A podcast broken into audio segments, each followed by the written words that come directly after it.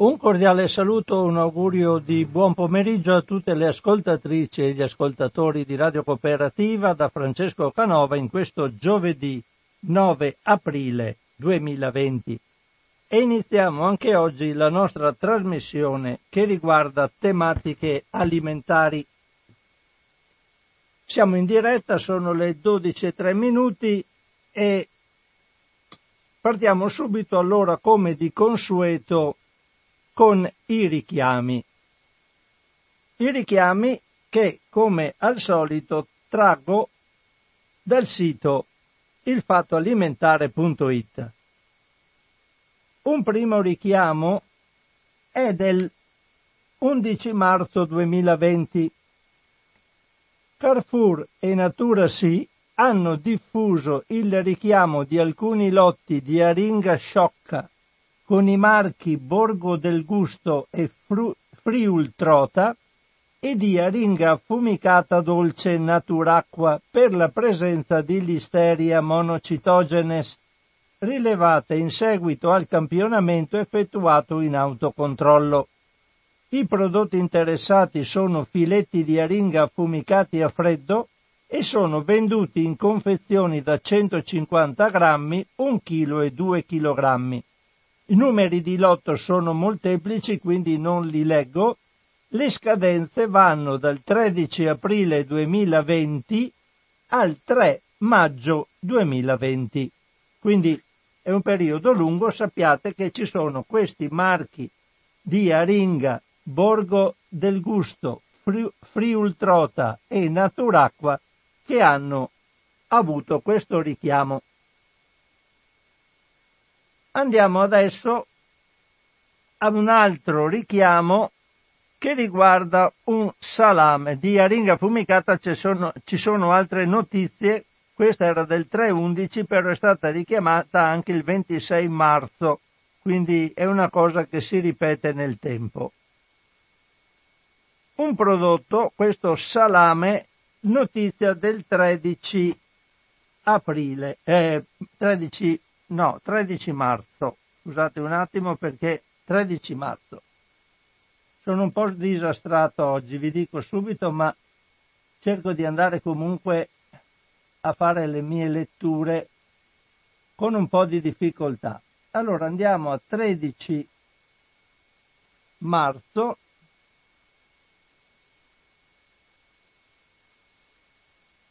Allora, allora,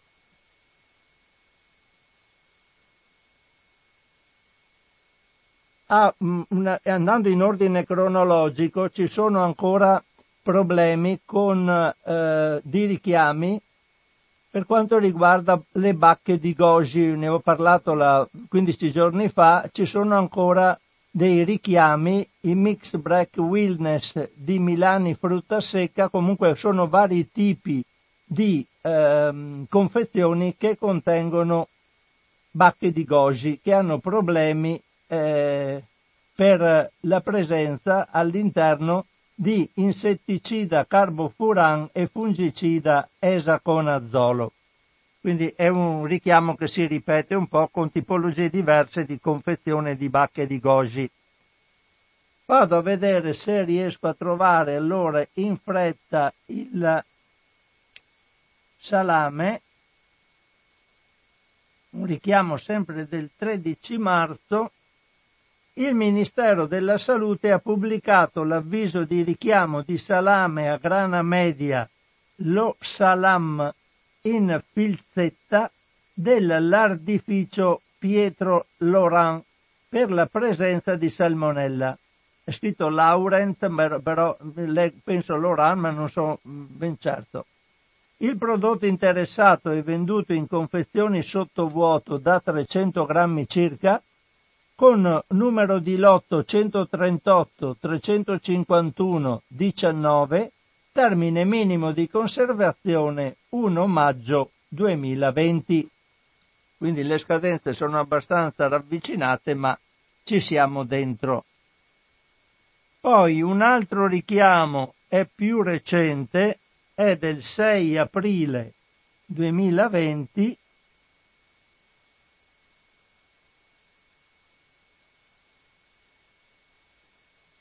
scusate questi piccoli problemi nel mio reperimento delle cose, ma oggi sono un po' così. Allora, 6 aprile 2020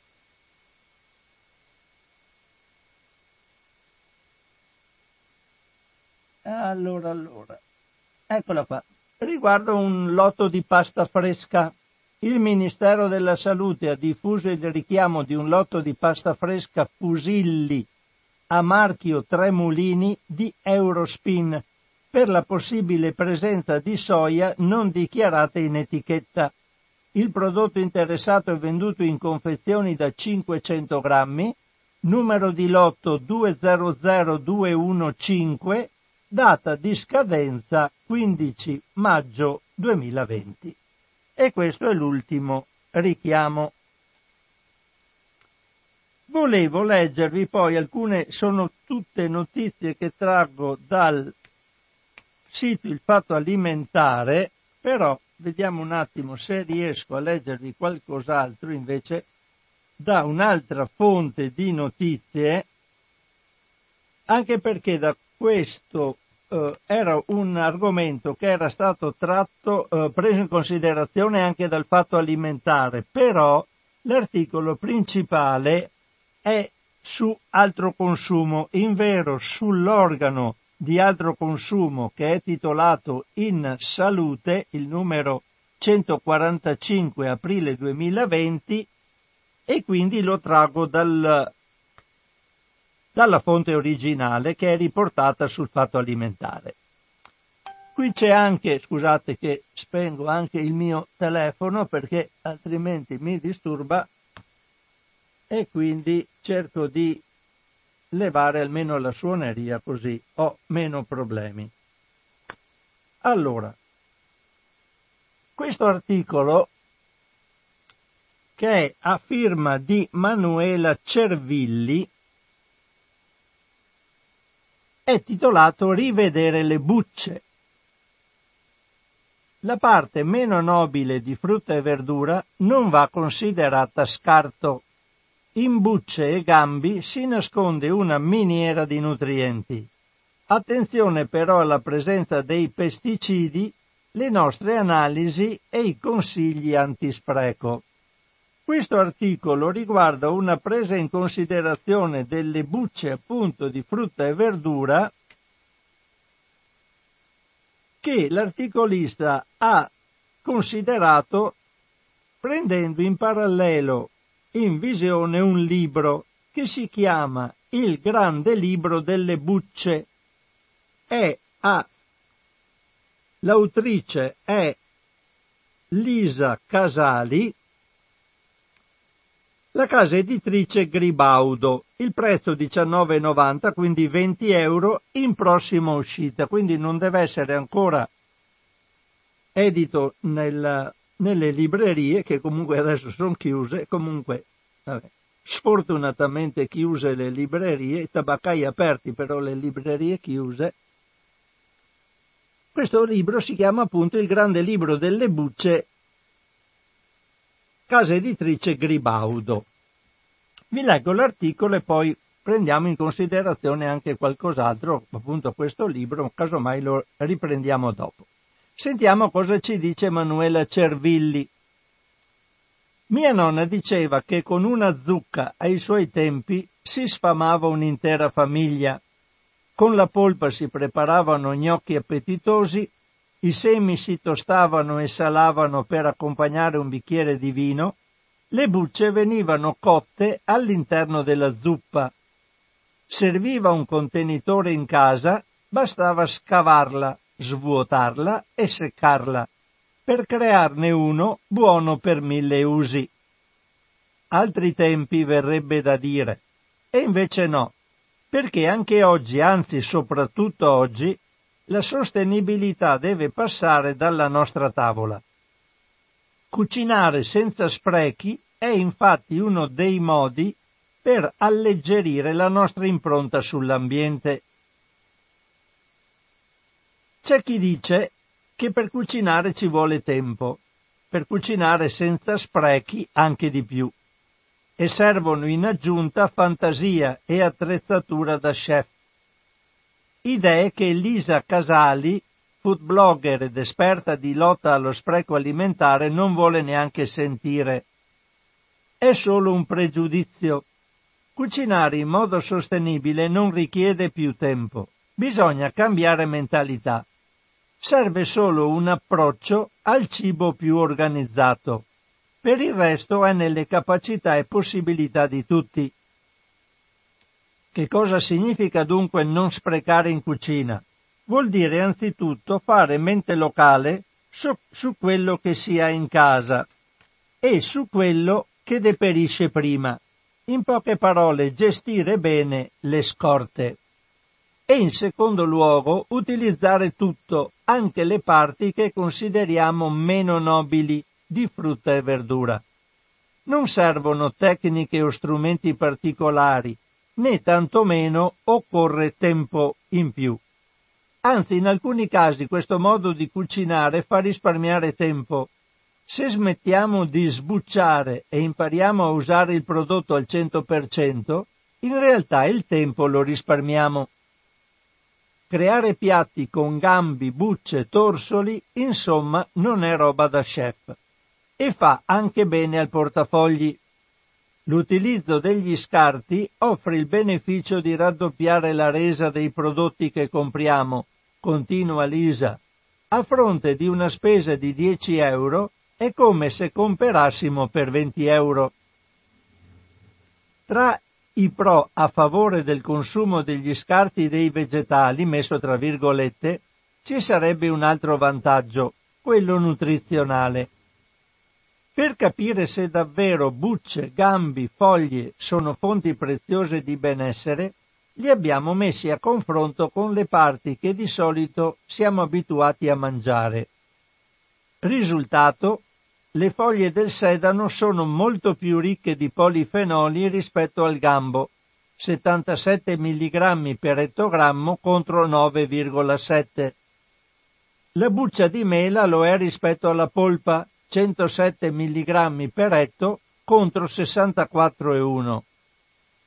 Le foglie verdi del porro hanno più vitamina C rispetto al bulbo, 7,6 contro 3,6 mg per etto. O tenete conto che questa è una cosa abbastanza assoluta, cioè, però è chiaro, qui non lo dicono, però se io vado a guardare un etto di buccia e un etto di polpa, ci vogliono una tonnellata di mele per fare un etto di buccia, ma insomma per ettogrammo è certamente più, di solito sono più ricche le bucce in componenti nutrizionali che le parti che di solito consumiamo.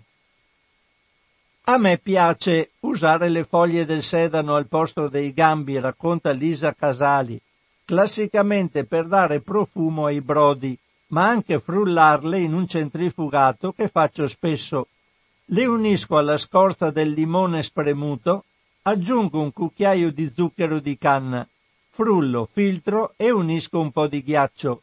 Il risultato è una bevanda fresca e dissetante. Molto spesso dunque proprio la parte meno nobile è la più ricca dal punto di vista nutrizionale. Oltre a sedano, mela e porro, è anche il caso della zucca, del limone e dell'arancia. Nella polpa della zucca c'è il 27% in meno di vitamina C rispetto alla buccia e la quantità di fibra è meno della metà. Le foglie di cavolfiore sono risultate più ricche di fibra rispetto alle cime. Come si fa a non sprecare tanta grazia? Le foglie del cavolfiore, per esempio, possono essere cucinate con il fiore negli sformati o nelle vellutate oppure possono essere cotte, sbollentate e poi saltate in padella, come si fa con le bietole o la cicoria, ci suggerisce Lisa. Anche i ciuffetti del finocchio contengono tantissimi polifenoli rispetto al cuore. Si possono usare per preparare un pesto per la pasta. Si frullano con pan grattato, formaggio, aglio, olio, sale e pepe qualche pinolo o altra frutta secca. In pochissimo tempo ecco pronto un pesto carico di aroma e profumi. Tutte idee praticabili, tutte idee da provare. Riassumendo, utilizzare frutta e verdura quasi nella loro totalità permette di risparmiare economicamente sulla spesa, sul tempo che si passa in cucina e sull'impatto ambientale. Inoltre c'è un beneficio dal punto di vista nutrizionale. Prima di gettarci sugli scarti c'è però da considerare anche il rovescio della medaglia, i pesticidi. Nella nostra indagine siamo andati anche alla ricerca di queste sostanze, sia su frutta e verdura convenzionale, sia sugli omonimi biologici. Li abbiamo trovati purtroppo anche nei prodotti biologici, con numero di residui e contenuti sempre inferiori ai prodotti convenzionali. In generale i valori sono bassi sia nel biologico sia nel convenzionale, ben al di sotto dei limiti di legge, ma sarebbe stato meglio non trovarne affatto. Non c'è da allarmarsi, ma è giusto che si sappia che il problema esiste. Il lavaggio, infatti, non è detto sia sufficiente ad eliminare queste sostanze. Idem per la cottura. La cosa migliore dunque è che siano limitate a monte. Se siete amanti del limoncello fatto in casa o se la grattugiatina di scorza di limone non manca mai nelle vostre ricette, meglio prendere in considerazione i prodotti biologici, anche se non si può essere certi al 100% come dimostrano le nostre analisi. Qui ci sono anche tutte le analisi, ma lascerei perdere perché diventa troppo tecnica la cosa. Sappiamo comunque che anche all'interno del biologico ci sono dei, dei pesticidi eh, che so, sono presenti perché alcuni sono, eh, per esempio, qui vedo eh, il piperonil butossido, che è una sostanza che è tollerata nel biologico e per la quale non esiste un limite massimo residuo e praticamente questo piperonil butossido si trova un po' in tutti i prodotti biologici. Per esempio la, nella zucca non hanno trovato alcun pesticida però alcune tracce di piperonil butossido c'è anche nel biologico. Allora, ricordo l'ultima volta questo libro si chiama Il grande libro delle bucce a firma di Lisa Casali, edito dalla casa editrice Gribaudo, 20 euro, sarà edito perché è in prossima uscita, quindi non è ancora nelle librerie. Lascio perdere, sono le 12.21 e torno a, al fatto alimentare.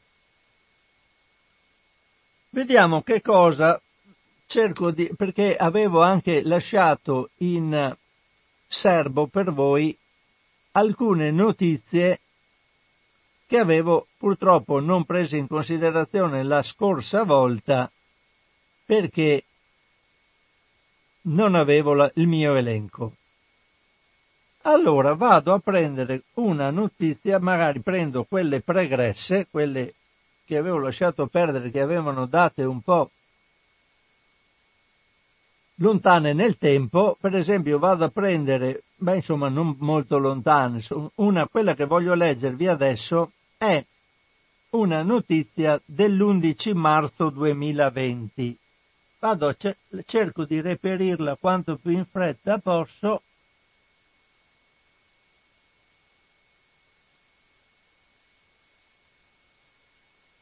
e vediamo di leggerla insieme.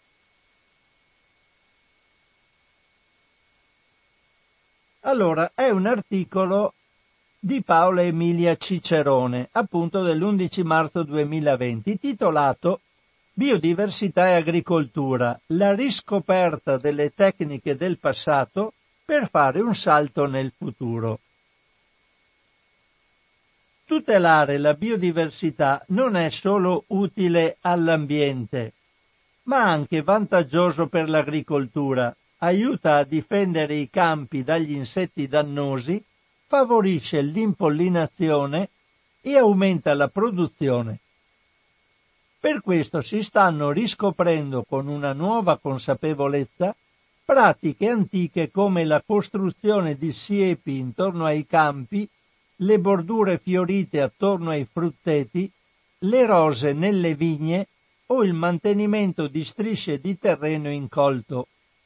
Lo conferma una ricerca su oltre 1500 terreni agricoli in tutto il mondo, uno sforzo internazionale coordinato da Eurac Research di Bolzano e dall'Università di Würzburg. I ricercatori hanno analizzato due servizi ecosistemici, processi regolati dalla natura, vantaggiosi per l'uomo il servizio di impollinazione fornito dagli insetti selvatici e il servizio di controllo biologico, cioè la capacità di un ambiente di difendersi da insetti nocivi grazie ad altri insetti antagonisti presenti in natura. In questo modo si migliora la produzione e si riduce la spesa per i pesticidi, spiega Matteo Dainese, biologo di Eurac, e responsabile dello studio. Una ricerca nata all'Università di Padova, dove mi sono formato, e poi sviluppata negli anni in una collaborazione internazionale, spiega il ricercatore. In passato alcune di queste tradizioni esistevano anche da noi, come le siepi fiorite a separare i campi e le piante di rose messe a protezione dei filari di viti, perché sono le prime ad essere attaccate dai parassiti e ne segnalano la presenza. Oggi in Italia il recupero di queste tradizioni è diffuso soprattutto nelle coltivazioni biologiche, mentre c'è più interesse in Germania o in Europa settentrionale, dove si lavora soprattutto nei meleti e sulle coltivazioni di colza, ma anche in altri paesi, come l'America Latina, dove questi metodi sono applicati alle piantagioni di caffè.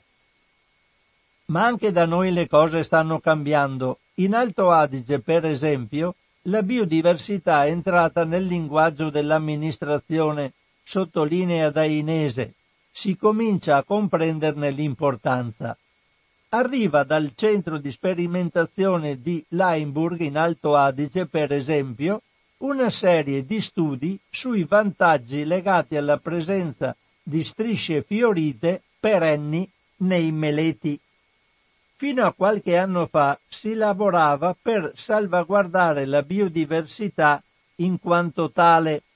Ora stiamo cominciando a comprenderne i vantaggi legati alla produttività spiega Paolo Barbieri, agronomo della Scuola Superiore Sant'Anna di Pisa, che ha partecipato a vari progetti europei su questi temi. Per anni l'agricoltura intensiva ha permesso di incrementare la produttività, ma oggi le cose stanno cambiando, conferma Dainese. Siamo arrivati ad una fase di stallo o addirittura ad una diminuzione senza contare che alcuni organismi stanno sviluppando resistenze a pesticidi ed erbicidi. Abbiamo avuto un approccio semplicistico, pensando che si potesse risolvere tutto attraverso soluzioni tecniche puntuali, con uno specifico pesticida o diserbante, dimenticando la complessità dei sistemi naturali. Aggiunge Barbieri, per questo abbiamo dimenticato buone prassi come la rotazione delle colture che stiamo recuperando. Oggi si punta ad un approccio integrato che usa vari sistemi preventivi per ridurre l'utilizzo di pesticidi e più in generale di prodotti chimici, con risparmio di costi diretti e indiretti senza dimenticare l'impatto dell'uso delle sostanze chimiche sulla salute di chi lavora in agricoltura, ricorda Barbieri, Barberi. Scusate. Per questo c'è sempre maggiore interesse per la biodiversità anche a livello di Unione Europea. Così si recuperano le pratiche tradizionali, rivisitandole alla luce delle conoscenze scientifiche per costruire un paesaggio eterogeneo un mosaico di campi agricoli, bordure di siepi fiorite e piccole aree naturali preservate per tutelare la biodiversità, che serve a migliorare l'impollinazione di cui ha bisogno il 70% delle colture agricole, ricorda Dainese, e a favorire la presenza di insetti utili, come le coccinelle, che soprattutto allo stato larvale attaccano gli afidi, ma anche alcuni coleotteri oppure i sirfidi, insetti simili alle api, che ricoprono importanti ruoli negli agroecosistemi, agendo come impollinatori, nonché come antagonisti naturali di insetti nocivi, ma anche api selvatiche e farfalle, spiega Dainese. Oggi gli insetti utili si possono anche allevare per poi inserirli nell'ambiente sulla base di rigidi protocolli di screening che garantiscano la sicurezza dell'intervento, che può essere integrato con altre forme di interventi per la tutela della biodiversità e dell'ambiente, spiega Barberi per esempio recuperando una pratica antica come l'introduzione nei sistemi di coltivazione di leguminose che fissando l'azoto atmosferico permettono di ridurre l'uso di fertilizzanti e migliorano la qualità del terreno. In realtà esistono molti possibili scusate,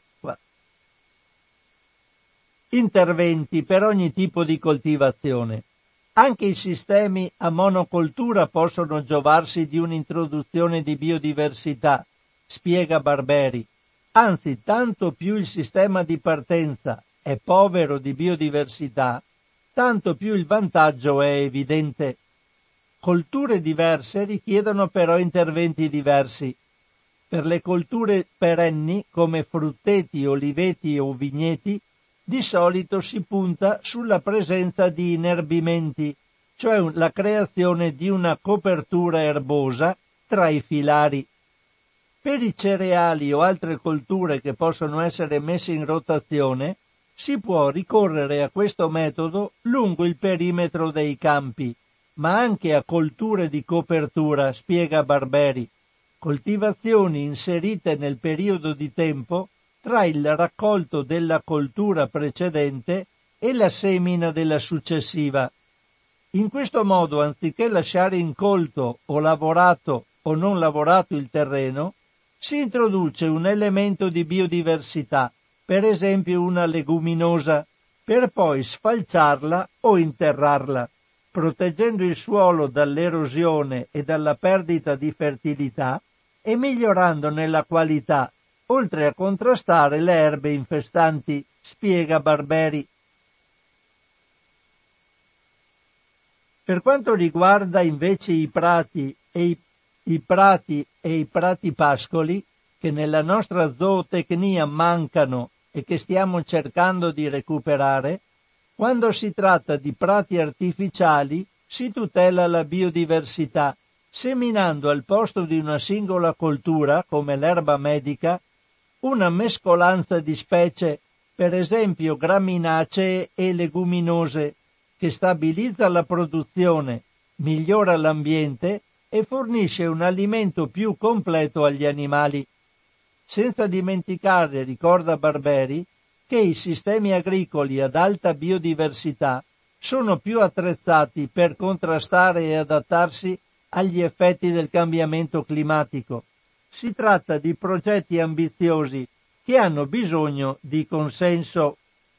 Per questo, spiegano i ricercatori, oggi bisogna lavorare insieme agli agricoltori, evitando soluzioni calate dall'alto e coinvolgendoli nelle scelte, mentre sono in preparazione nuovi studi per quantificare il beneficio economico di queste innovazioni che guardano al passato.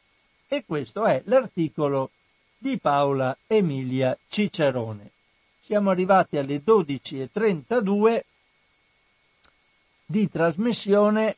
Io quasi quasi metto subito la linea telefonica a vostra disposizione. Eccola qua, ho attivato la linea telefonica il consueto numero di Radio Cooperativa, lo 049 880 9020. Se volete intervenire c'è spazio. In alternativa io vado a prendere altri articoli che mi ero segnato e che cercavo di recuperare magari dal passato. Allora, allora, allora, una cosa che volevo leggervi è una cosa che riguarda un articolo che riguarda l'avocado.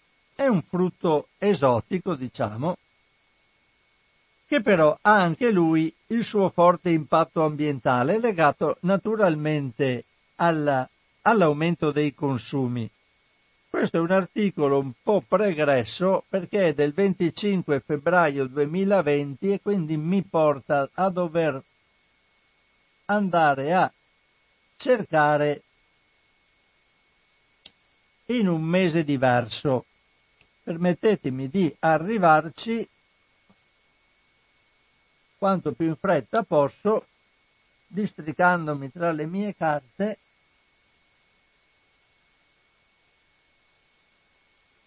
Vediamo se l'ho beccato subito. Sì, sì. È a firma della redazione del fatto alimentare con titolo L'impatto ambientale dell'avocado passa anche dai trasporti. L'analisi di La borsa della spesa. Allora.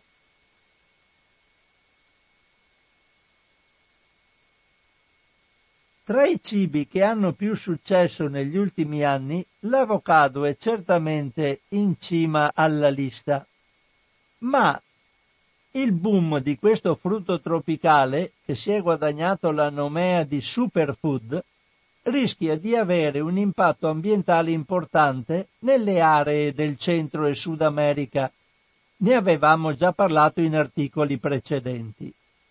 La borsa della spesa, la rivista dell'Associazione dei consumatori svizzeri AXI, racconta i problemi legati all'avocado e alla sostenibilità una, in un articolo che vi proponiamo. Nell'ultimo decennio il consumo di avocado nel mondo è cresciuto in modo importante, così anche in Svizzera benché sia coltivato prevalentemente in zone tropicali e subtropicali, c'è una telefonata, però allora do sempre precedenza alle telefonate. Pronto? Buongiorno. Buongiorno. Senta, io, so, io, sono Luigi. Buongiorno Luigi.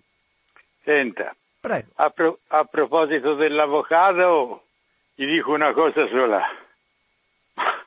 Ma è possibile avere bisogno di un frutto che sta a 10-12 mila chilometri di distanza. È proprio cioè, grosso problema questo dei trasporti. Cioè non è, mm. cioè non è possibile avere una, un'alimentazione, non voglio dire autarchica perché io amo più il caffè che della cicoria tostata.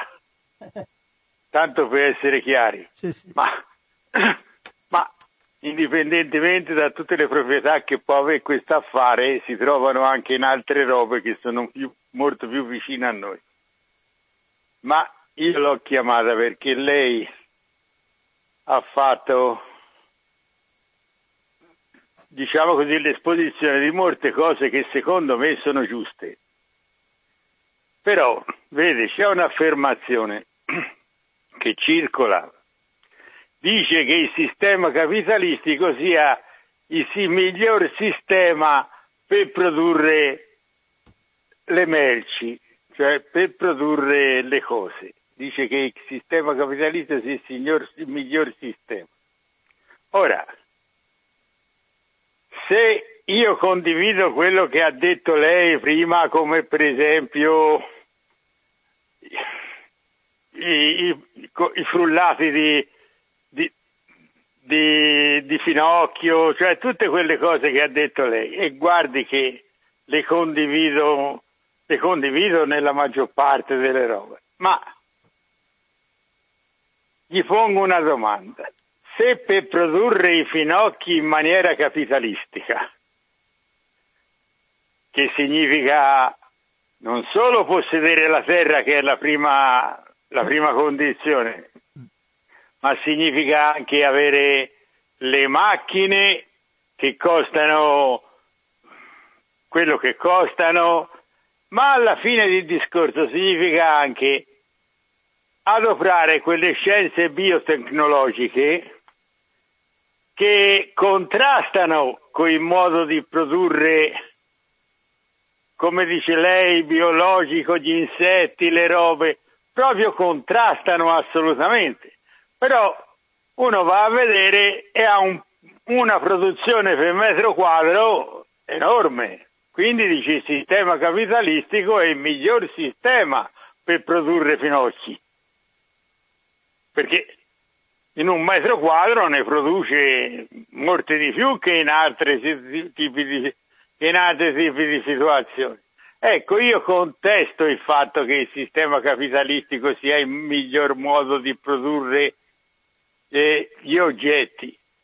Anzi, per me è il modo più sbagliato per produrre gli oggetti il sistema capitalistico, perché si riduce e li restringe in maniera autarchica. Io produco finocchi e me ne strafrego di tutto quello che succede al di fuori dei finocchi. Non so se...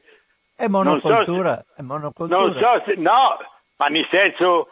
Non la monocultura, non mi frega nulla dei finocchi, poi se oggi o domani nello stesso posto ci posso mettere le certo. zucchine... Eh certo. Eh, no, no, proprio non me ne frega assolutamente, non è una questione di monocultura, è una questione proprio mentale, nel senso che il capitalismo, il capitalismo dice che se io compro una macchina che costa un miliardo di, di vecchie lire, 500 mila euro, e posso fare 40 ettari di terreno di grano,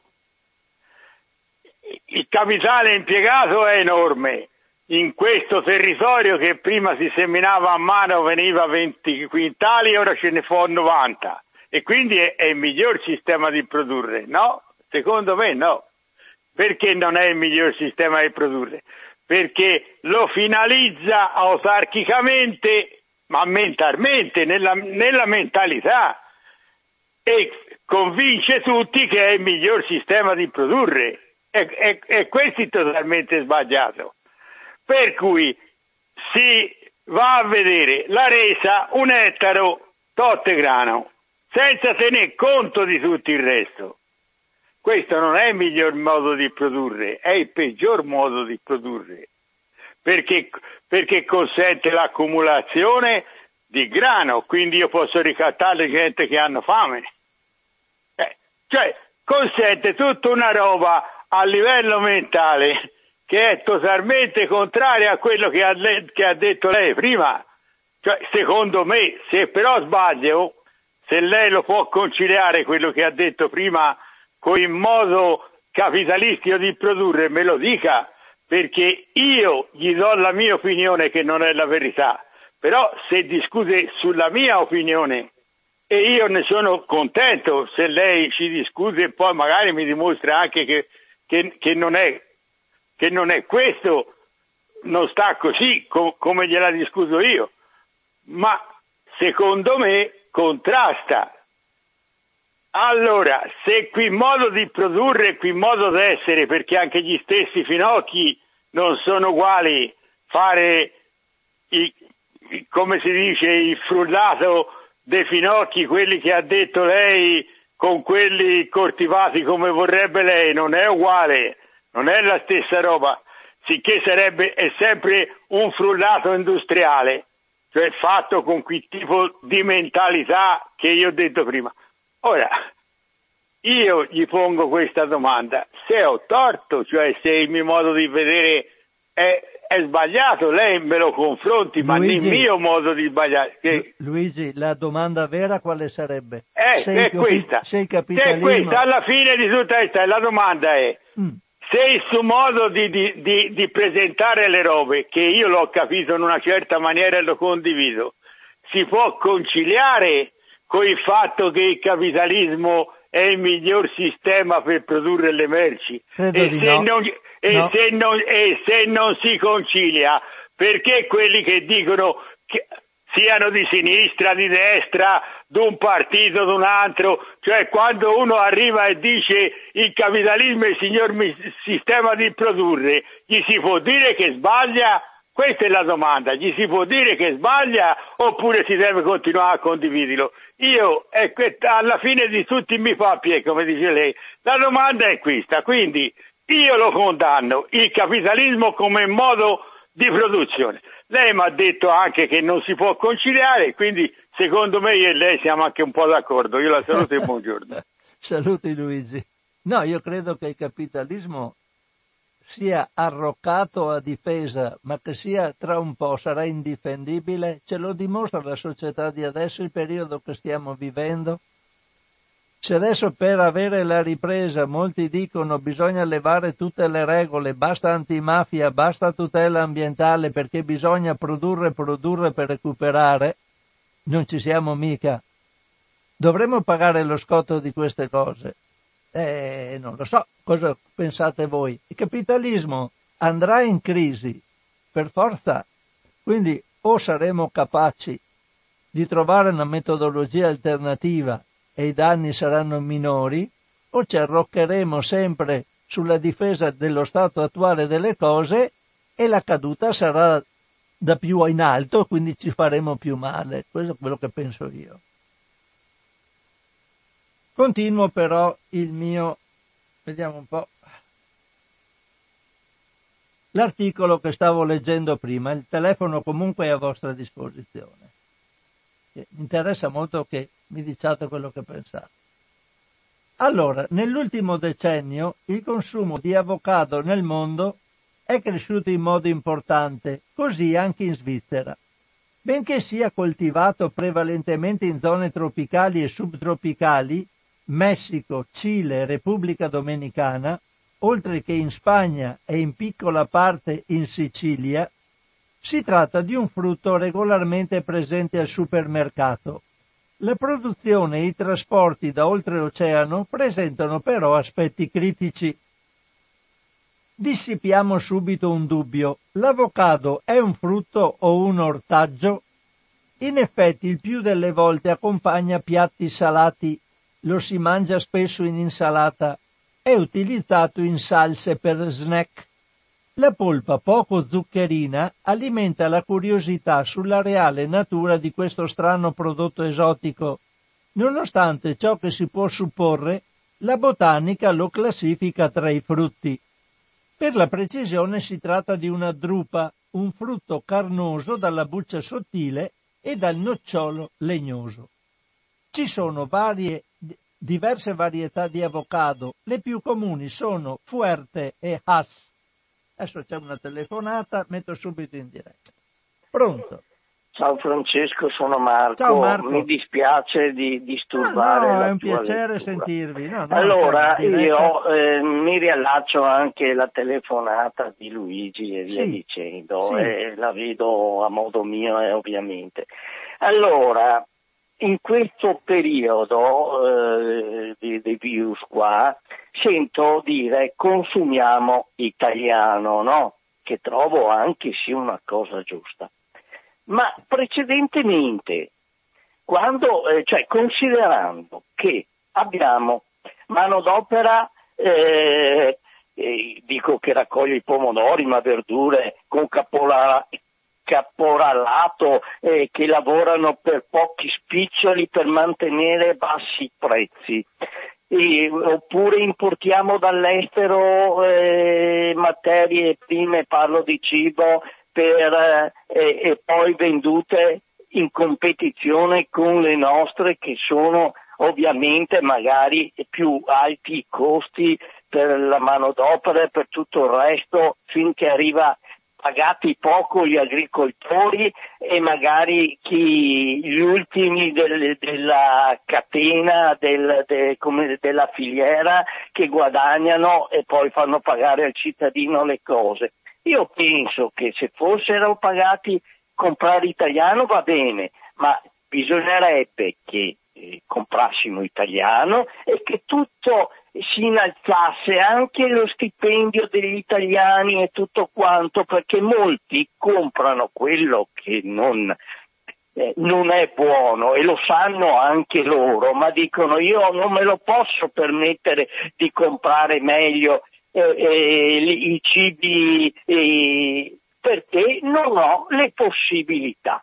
Allora, siccome le persone che a questo mondo possono spendere devono vivere a mio avviso per alcuni, perché quelli che non possono permettersi neanche il cibo non interessa neanche che vivano a certe persone, perché?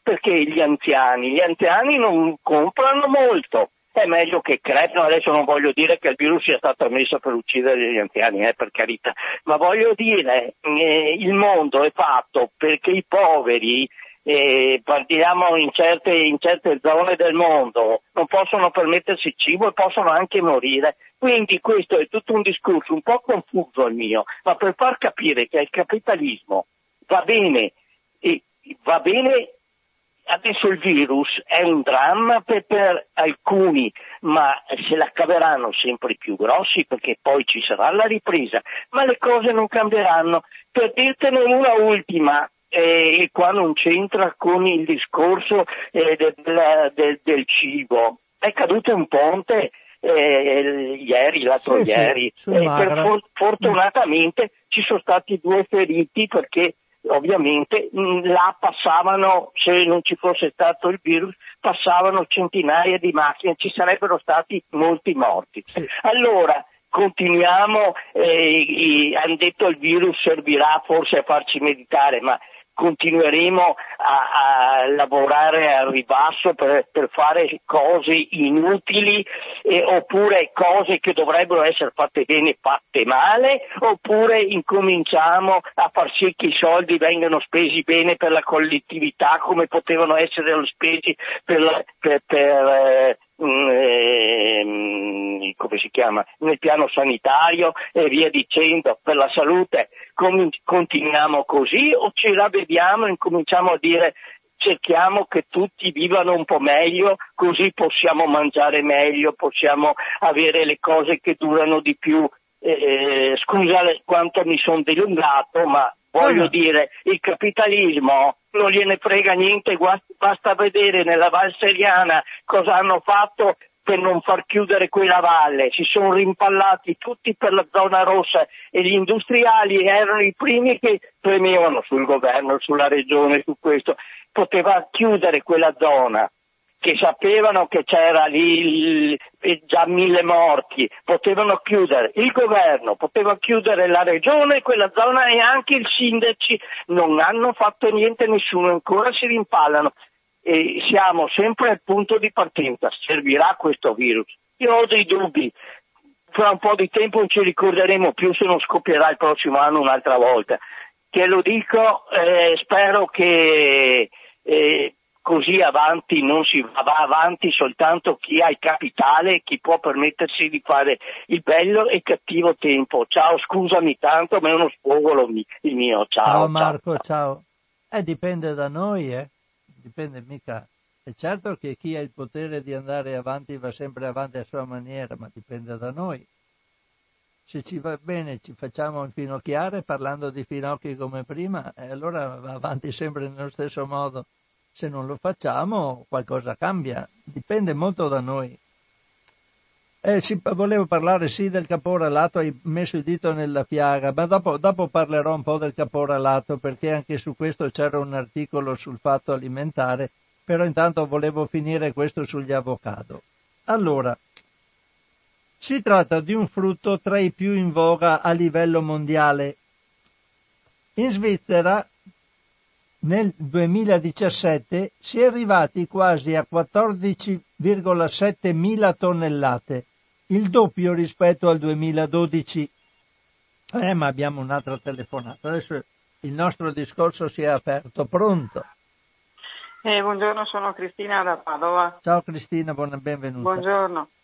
Eh, sì, anch'io mi, mi metto in coda all'ultimo ascoltatore basterebbe magari leggersi il capitale di Marx, queste cose lui le aveva già previste. È vero, e forse, forse l'errore è competere. Abbiamo negli ultimi anni, molti di noi hanno fatto competizione con chi aveva salari piuttosto bassi, tipo la Cina, e tutto si è abbassato, si è abbassato anche nostro, la nostra vita, il nostro, il nostro tenore di vita, anche la qualità soprattutto della nostra vita. Forse è su questo termine che bisognerebbe lavorare di più. Io vedo più cooperazione come una parola salvifica, nel senso che se ci fosse meno competizione magari e più collaborazione, più, competiz- più cooperazione, magari la notizia su questo virus arrivava prima e magari si attuavano politiche diverse e migliori per fermare. Sì, certo che c'è bisogno di isolare alcune aree quando c'è un'emergenza, però è proprio la cooperazione, la, il livello più, l'apertura dei confini a fare, a fare, il bene di tutti, però lavoriamo molto su questo termine, basta co- eh, competizione, cominciamo a fare cooperazione. Grazie. Grazie buona, giornata. buona giornata Cristina, ciao. Grazie a te. Allora, è uno dei frutti più calorici che esistono, ma la maggior parte delle calorie arriva dai grassi buoni, 85%. Di questi spiccano principalmente l'acido oleico, 9 grammi ogni ettogrammo di frutto, e linoleico, 1,7 grammi per 100 grammi i due acidi grassi tanto decantati, giustamente, nell'olio di oliva. È anche particolarmente ricco di fibre alimentari e povero di zuccheri. Ed è una buona fonte di proteine, nonché di vitamine, soprattutto C, B5 ed E, e di minerali, in particolare il potassio. Per queste sue caratteristiche è anche considerato un superfood, cioè un superalimento, molto apprezzato anche tra vegetariani e vegani. I maggiori paesi produttori si trovano in Centro-Sud America, Messico, Repubblica Dominicana, Colombia, Perù, Cile e Brasile, ma si contano anche Indonesia, Kenya, Stati Uniti, soprattutto la California. La crescente richiesta a livello mondiale sta però creando seri problemi in gran parte dei paesi produttori che, per farvi fronte e allettati dai relativi guadagni, hanno deforestato e trasformato in monocolture intere aree coltivabili. È accaduto in Messico, uno dei principali paesi produttori e soprattutto esportatori, ma anche in Perù e in Cile, altri paesi che esportano prevalentemente in Europa. A ciò si aggiunge il problema della grande quantità di acqua indispensabile per queste produzioni, quantità che cresce con l'aumento della superficie coltivata a discapito della popolazione. Nella provincia di Petorca in Cile, nella regione di Valparaiso, ci sono aree dove c'è scarsità cronica di acqua potabile e i piccoli coltivatori non ne hanno a sufficienza per coltivare e allevare gli animali. Si stima che per produrre 500 grammi di avocado, pari a 2-3 pezzi di medie dimensioni, siano necessari circa 280 litri di acqua. A titolo di paragone la lattuga ne richiede solo 20. Le coltivazioni necessitano anche di grandi quantità di fertilizzanti e prodotti chimici, non sempre adeguati agli standard europei o svizzeri, causa di inquinamento del terreno e delle riserve d'acqua. Per giungere nei nostri supermercati l'avocado percorre migliaia di chilometri e ciò rende ancor meno sostenibile il consumo.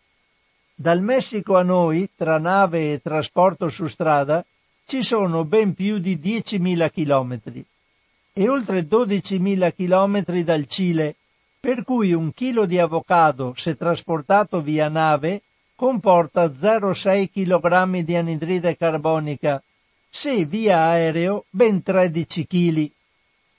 Qualche mese fa la trasmissione televisiva romanda A Bon Entender puntata del 26 marzo del 19, aveva parlato di questo frutto mettendo in luce i problemi ambientali e calcolando l'impatto ambientale del trasporto dei frutti provenienti da Spagna, Cile, Messico, Brasile e altri paesi, calcolando l'impronta di anidride carbonica degli avocado provenienti da Perù e Messico. I dati evidenziano quanto le distanze percorse incidono sulla quantità di CO2 emessa nell'ambiente. Quelli provenienti dalla Spagna hanno il minore impatto 0,285 kg di CO2 equivalente per chilo di frutto, anche se il problema dell'acqua nelle zone coltivate riguarda anche la regione dell'Andalusia dove si coltivano. Benché il frutto provenga da regioni con clima tropicale e subtropicale, si è adattato bene al sud della Spagna e anche in Sicilia. I trasporti via mare e poi su strada dagli altri paesi del Centro e Sud America causano emissioni di anidride carbonica superiori e sono peggiori dal profilo ambientale.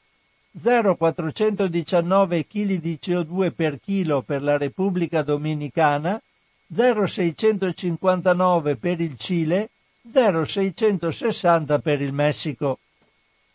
La scelta dei consumatori si rivela anche in questo caso importante. Per contenere i danni all'ambiente derivanti da questa produzione, occorre gioco forza limitarne il consumo, valutare attentamente la provenienza e o cercare alternative nutrizionali più sostenibili. Si tratta di un'operazione non difficile, vista l'ampia offerta di frutta e verdura locale e, o coltivata in aree non molto distanti. Non dimentichiamo che esiste una relazione tra il cibo che mangiamo e la salute precaria del pianeta. E questo è l'articolo della borsa della spesa che è stato ripreso da il fatto alimentare. Dicevo, sono le 12.59 minuti in questo momento, sempre qui da Radio Cooperativa e la notizia che volevo dare sui, sul caporalato è di un articolo eh, del 3 aprile 2020. Ne faccio solo il sunto perché la, la cosa mi è stata, eh, mi è venuta in mente dopo la chiacchierata di Marco. E in effetti sì, sapete che c'è, ho detto 15 giorni fa che c'è un rischio raccolta frutta e verdura perché non c'è più manodopera. L'effetto non è che manchi la manodopera, la manodopera di solito le persone che raccoglievano frutta e verdura ci sono ancora, sono all'interno del nostro paese, magari abitano in tuguri, cioè sono sfruttati, sono messi da qualche parte, però non è che devono venire continuamente dall'estero, sono già qua. Il grosso problema che è evidenziato in questo articolo è proprio il problema è il caporalato. Siccome ci sono norme che limitano lo spostamento adesso, i caporali non si fidano più di prendere i lavoratori e portarli con i camioncini perché hanno paura di essere beccati dalla polizia che fa controlli più stringenti. Per cui il problema è, eh, si è fermato il caporalato e quindi si sono fermati di conseguenza è diminuita di molto la mh, potenzialità di raccolta di frutta e verdura. Se questi lavoratori fossero messi in regola e andassero per loro conto senza i caporali a fare la raccolta della frutta e della verdura, la cosa non succederebbe, ma ci sarebbero meno vantaggi per moltissime persone voglio leggervi qualcosa, vediamo adesso se lo trovo. Vediamo, vediamo. Sì, vi leggo una notizia di un tipo di carne della quale io non avevo alcuna conoscenza, ma c'è una telefonata e apro subito la linea. Pronto? Pronto? Sì? Ciao, sono Antonio da Chiarano. Ciao Antonio. Ciao.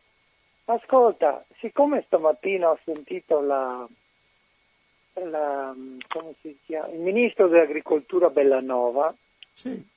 parlare del tema de, che non c'è manodopera per la raccolta di, della verdura, delle fragole. E allora eh, lei giustificava, eh, cioè eh, ha detto che sta lavorando per, eh, con le varie ambasciate per far partire la gente dalla Romania, dal Moldavia, dalla Ucraina per venire perché adesso sono bloccati e che per fare questo lavoro eh, bisogna essere specializzati, non si può fare. Mi sembra che far questi discorsi ci sia troppo, molta ipocrisia, perché non serve essere specializzati, è che bisogna curvare la schiena e noi qui italiani, vari disoccupati, non sono più disponibili, i ragazzi non sono più disponibili a fare. Perché noi, per esempio, che abbiamo da vendemmiare, dobbiamo andare a prendere gente da fuori, perché qui gli studenti non vengono più. Una volta venivano, adesso, siccome i genitori li mantengono, siccome che devono andare in spiaggia, siccome che devono fare una bella vita, non vengono più. E così non bisogna essere ipocriti, bisogna dire che tutte queste cose, le raccolte della frutta, della verdura, le cose richiedono sudore e fatica e nostri, la nostra gente non è più abituata a questo. Capisco che è difficile abituarsi se si va a scuola fino a 28 anni e non si fa mai niente di pratico, è difficile. Ed è, e allora bisogna essere meno ipocriti e dire che abbiamo bisogno degli schiavi per fare i lavori che noi non vogliamo più fare. Un altro discorso però, è... Però brontoliamo quando vengono. Sì, e poi brontoliamo quando vengono. E un altro discorso da fare è che così prendiamo questa gente, li paghiamo pochissimo perché deve, eh, al supermercato deve costare poco la roba, mentre invece se la mettessimo in regola costerebbe molto di più. Certo. Allora succede che arriva dalla Spagna, arriva da altri stati dove in pratica la schiavitù non è mai stata abolita, anzi è rifiorita negli ultimi anni.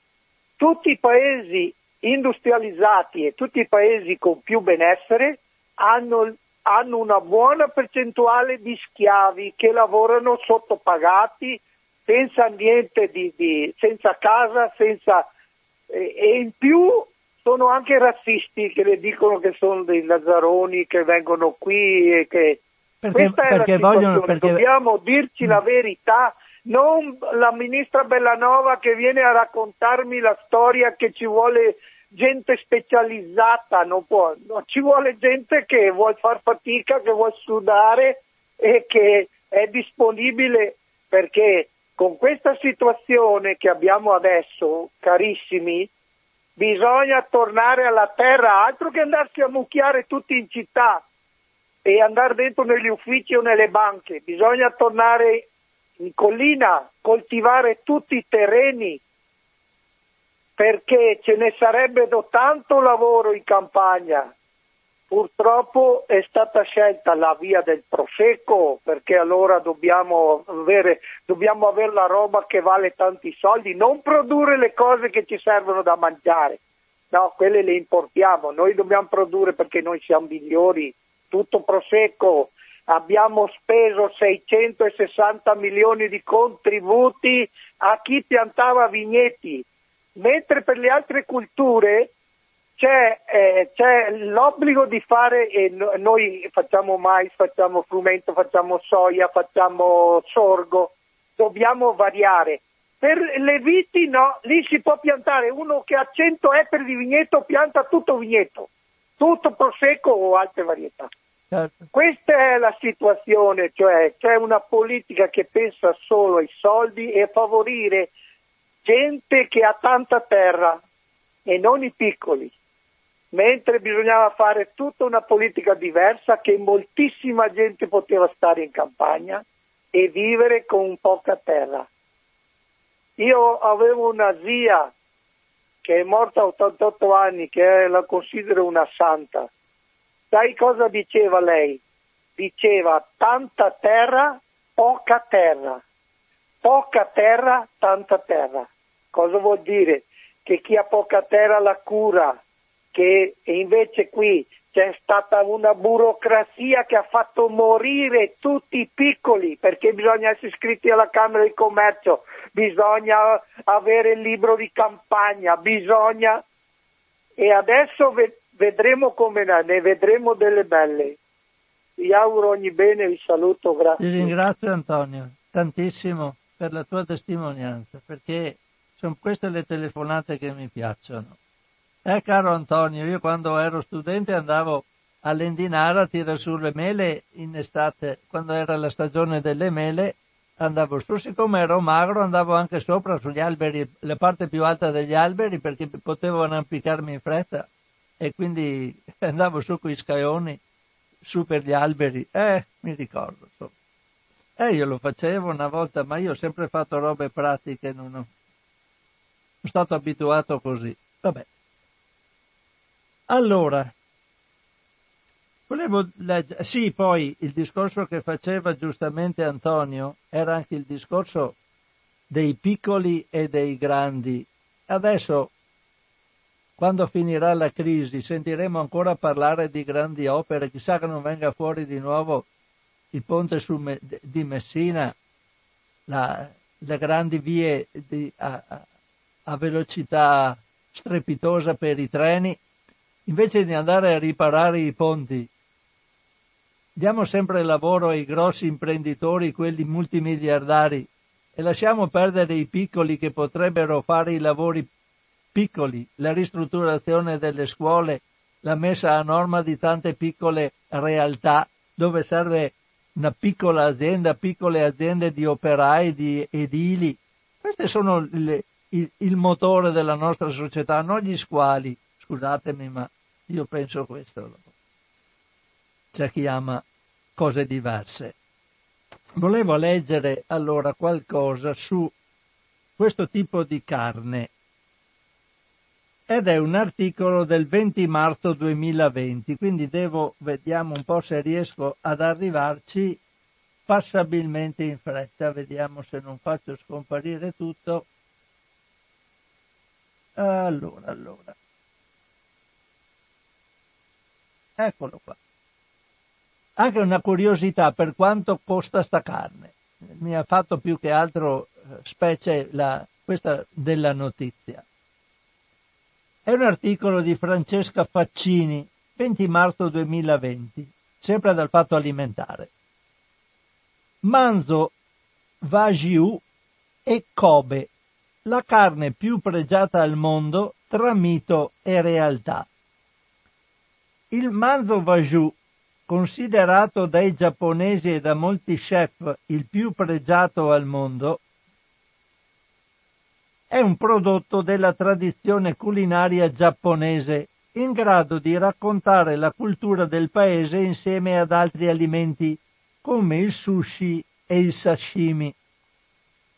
Con il termine Wagyu Va significa Giappone, mentre Ju sta per bovino, ci si riferisce a tutte e quattro le razze di bovini dell'isola, Japanese Black, Japanese Brown Red, Japanese Shorthorn e Japanese Polled, la cui carne è caratterizzata da un'uniforme distribuzione intramuscolare di grasso che si scioglie a una temperatura bassissima di circa 20 gradi, che ne assicura la peculiare texture burrosa. L'ironia della sorte vuole che le particolarità che hanno reso il Vajou tanto prelibato, nonché costoso, il prezzo al chilo può raggiungere per alcune razze i 1000 euro e non scende mai sotto i 100 euro. Un chilo di carne derivino dal divieto di consumare carne. Durante il periodo Edo, che corrisponde al lasso di tempo che va tra il 1603 e il 1868, lo shogun, titolo ereditario conferito ai dittatori militari che governarono il Giappone tra il 1192 e il 1868, proibì l'utilizzo di alimenti a base di animali quadrupedi. La conseguenza fu l'impiego dei bovini per il lavoro nei campi di soia e nelle risaie. Lo sforzo fisico stimolò nei manzi lo sviluppo di riserve energetiche nel tessuto muscolare ed è proprio questa presenza di grassi a determinare il tipico aspetto marmorizzato. Inoltre è importante ricordare che in questo caso il grasso intramuscolare è costituito da acidi grassi monoinsaturi. Ciò si traduce nel fatto che la carne Vajou contiene fino al 30% in più di grassi non saturi rispetto alle altre razze di manzo. The Beef, Mar- The Beef Marbling Standard stabilisce il grado di marmorizzazione della carne su una scala che va da 1 a 12. Tra i vari tipi di Vajou, il Kobe rappresenta la varietà con il maggiore livello di marezzatura, che non può essere inferiore a 6. Appartenente alla razza Japanese Black, in particolare alla varietà chiamata Tajima Ju, il Kobe prende il suo nome dalla capitale della prefettura di Hyogo, Kobe appunto, unico posto al mondo dal quale questa tipologia di manzo può provenire. A differenza degli altri esemplari, il Vajou, che dagli anni 2000 possono essere, scusate, a differenza degli altri esemplari di Vajou, che dagli anni 2000 possono essere allevati e prodotti in altri paesi, il Kobe nasce, cresce, muore e viene venduto in questo territorio dell'isola di Kongshu. Quello del manzo Kobe è ormai un marchio registrato che rispetta precise regole. L'animale deve essere o femmina vergine, scottona, oppure manzo o un bue e avere un peso di circa 470 kg e l'allevatore deve far parte della federazione della prefettura di Hyogo. Esportata per la prima volta nel febbraio del 2012 a Macao, per servirlo fuori dal luogo di origine, è necessario richiedere un'autorizzazione alla Kobe Beef Association e pagare una tassa annuale per la licenza. La procedura non è immediata dato che prima di rilasciare l'autorizzazione l'associazione verifica che il ristorante rispetti i parametri necessari per servire a tavola il manzo. Nel sito ufficiale dell'organizzazione sono riportati tutti gli esercizi autorizzati alla vendita di Kobe. In Italia, per esempio, ci sono quattro macellerie, una a Pozzuoli, una ad Almè in provincia di Bergamo, due a Piacenza e sette locali, un ristorante a Postal in Alto Adige, una griglieria a Milano, una trattoria a Firenze, un altro ristorante a Roma, una, un'ulteriore griglieria a Napoli, un grill house ad Airola in provincia di Benevento e una steakhouse a Palermo, nominati rivenditori ufficiali. La cura quasi ritualista che riguarda l'allevamento di Vajou ha permesso la diffusione di leggende metropolitane come il fatto che, anima- che agli animali venga fatta ascoltare musica classica mentre si dissetano a suon di birra. La realtà racconta comunque una condizione di vita molto favorevole con un'alimentazione basata esclusivamente su erba da pascolo, mangime concentrato e fieno di riso. In alcuni allevamenti l'acqua viene riscaldata in inverno e rinfrescata in estate. Le stalle sono sempre pulite e cosparse di trucioli di legno di cipresso o di cedro, il cui aroma restituisce un'atmosfera rilassata. I capi inoltre non vengono mai separati per evitare agitazione e sono spesso massaggiati con guanti di crine in modo da assicurare l'igiene ed evitare contratture durante i mesi più freddi. Il Canegra è il primo allevamento italiano di manzo giapponese e si trova a Loreo, in provincia di Rovigo. Il progetto di allevare domestic vajou, capi di bestiame geneticamente vajou, ma allevati fuori dal Giappone, inizia nel 2009 con l'acquisto di centinaia di embrioni selezionati.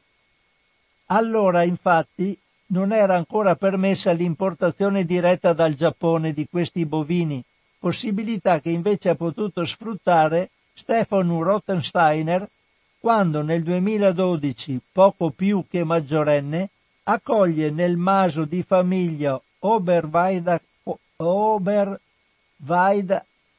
Oberweidardorf, scusate questi nomi non riesco a leggerli, sul Reno, Alto Adige, i primi esemplari di Manzi Vajou.